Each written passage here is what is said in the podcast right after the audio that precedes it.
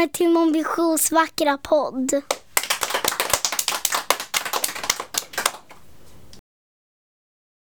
Kapitel 15 Lilla Haj och jag stod i en park mellan vackra gamla hus och såg på statyn.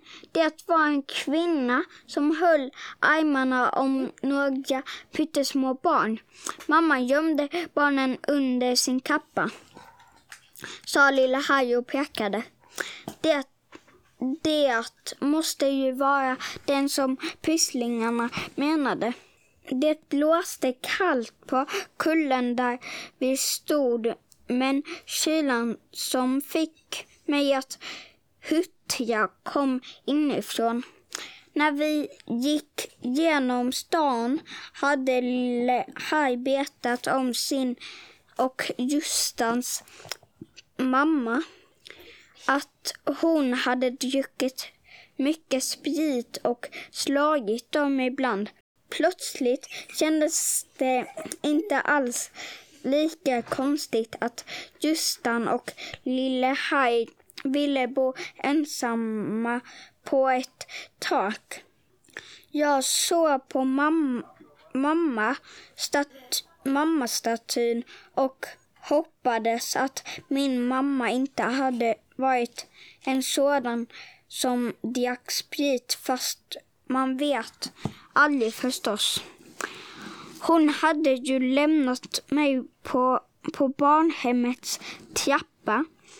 Jag ringde just, Justan och Topsy, sa Lilla Haj. De, de borde vara i närheten. Lilla Hajs urgamla mobil eh, var lagd med gummiband och tejp. Eh, förmodligen fungerade den ändå. För när vi kom ner på Fulkens östra sida stod Justan och Topsy redan där. Von Tums glömde låsa efter sig, sa Topsy och pekade mot en halvöppen ståldörr i berget. Visst gjorde han, visst gjorde han Justan. Justan nickade och drog ner sin mössa i pannan och eh, ger honom en halv minut för spjång, spjång sa han. Sedan följ, följde vi efter ensamma. Hade jag aldrig vågat gå ner för den mörka trappan till underjorden. Åtminstone hade jag vänt direkt ner, ner när, eh, när jag såg den fuktiga tunneln som ledde rakt in i berget. Men nu var skorstenbarnen med och det gjorde mig modig. Jag kände mig nästan som att som ett skorstensbarn. Jag också. Hörni, viskade Justan efter eh, en stund.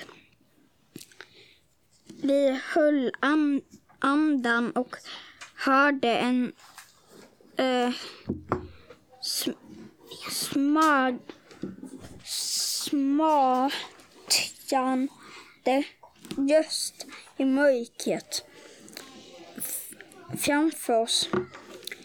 Det lät som många små heje, hajmare som eh, bankade när vi fortsatte gå.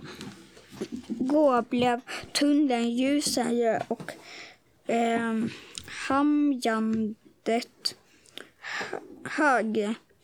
Det sist, den sista biten högg vi på tå.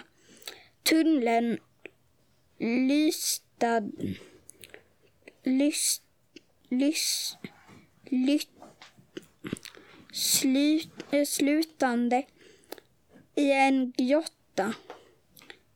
Kanske ganska ljus och full av snikarbänkar. Överallt stod pyttesmå gubbar med skägg och pet, pytt, spettiska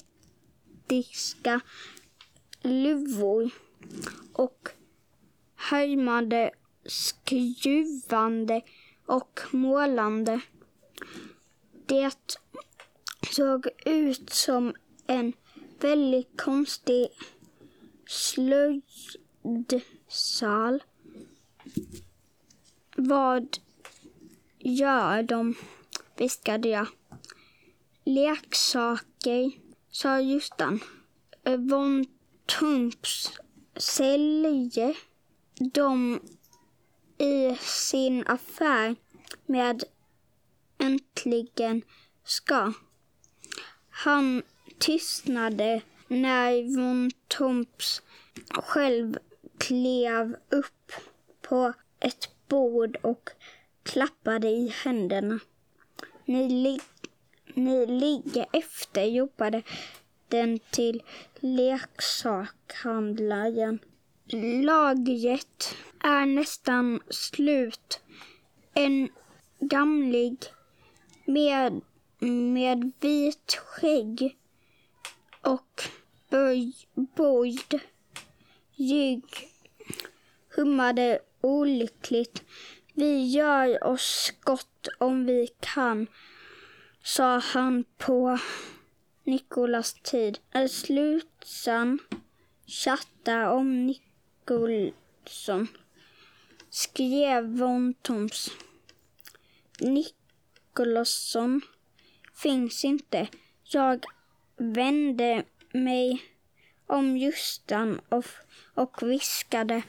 Det gör han ju visst. Justan kiskade på mig. Jag ville se leksakspalatset. Hyllfulla, fortsatte hon von Tromps. Annars blir det verkligen gröt eller mandel till ni vet vad. Ett skärpande hördes från gubbarna och Bontomps tog upp sitt fick fickor. Ni har exakt två dygn och sex, sex timmar på er, göt han. Så sätt fart. Justan förste och oss tillbaka genom tunneln mot in ingången. Någon minut senare stod vi gömda i parken och såg Von Tromps låsa dörren efter sig. En stor svart bil med mörka rutor gled upp invid Jotajen och Von Toms klev in två dygn och sex timmar, sa Justan och tittade efter bilen som jullade iväg ner på centrum. Då har vi bråttom. Tack till alla trofasta lyssnare. Hej då!